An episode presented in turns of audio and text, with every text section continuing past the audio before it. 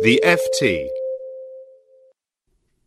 A new audio recording surfaced this week that has raised fears that the Islamic State of Iraq and the Levant is a significant and growing presence in the Arab world's most populous nation, Egypt.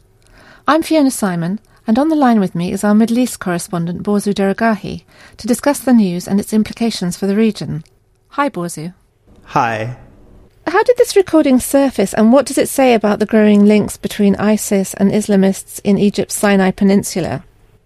Well, as per most things these days, it first surfaced on social media on a Twitter account associated with this particular group. They're called Ansar Beit al Maqdis. That means the supporters of the uh, Holy House, a reference to Jerusalem. And uh, what it shows is that ISIS uh, does have these grand regional ambitions, and that its success and the media attention that it's been getting, the enormous uh, buzz that's been created about the group throughout the world, throughout the Muslim world as well as the West, is drawing uh, increasing supporters. You have other jihadi groups throughout the Middle East, throughout the world, I predict soon in Asia as well, who are wanting to join the bandwagon, so to speak.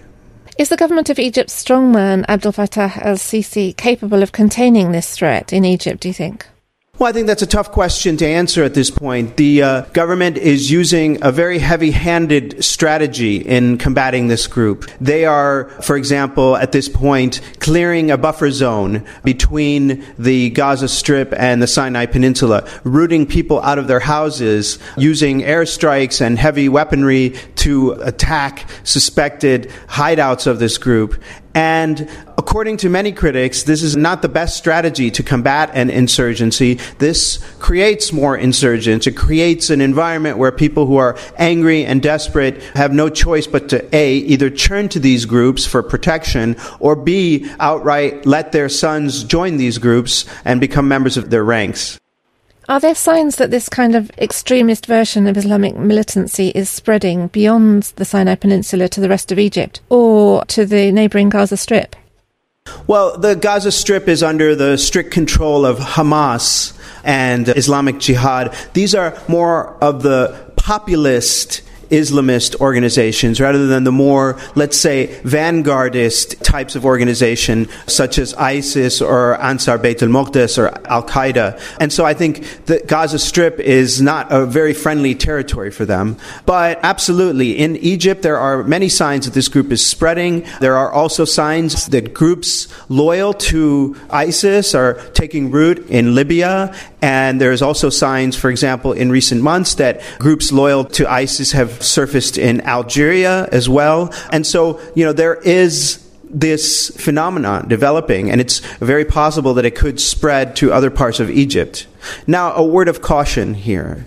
Many of these groups, as with uh, Al Qaeda franchises throughout the world, are less under the direct operational control of ISIS Central than basically wannabes, so to speak, who are pledging allegiance to ISIS in an attempt to get their support, get their logistical support, and to give ISIS a little bit more weight around the region and the world. These are signs of growing ties between uh, disparate jihadi groups, signs of a, uh, a kind of connections developing, exchanges of expertise and information and potentially fighters, but not necessarily a uh, hierarchical structure. What do you think is the biggest threat that they pose? Is it the threat to Egypt's economy, which is very dependent on tourism, or is there a wider threat to regional stability?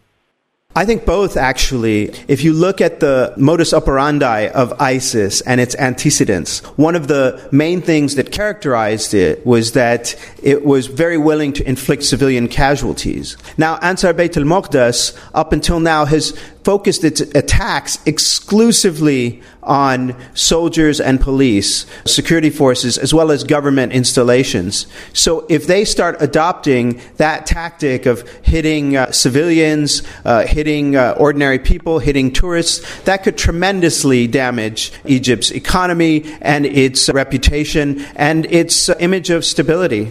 And as far as the regional concern, absolutely. Egypt has always been the sort of heart of the Arab world. It is the most populous country in the Arab world. It is also the most influential culturally. And so you saw that, you know, when there was a revolution in Tunisia in 2011, it didn't really do much. But then, as soon as there was an uprising in Egypt in 2011, you had uprisings taking hold in Libya, in Yemen, and other Arab countries, including Syria. So you see how influential it is.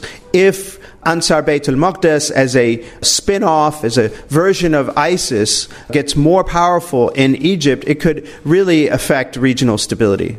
Okay, thank you very much, Borzou. It's been a pleasure. For more downloads, go to ft.com forward slash podcasts.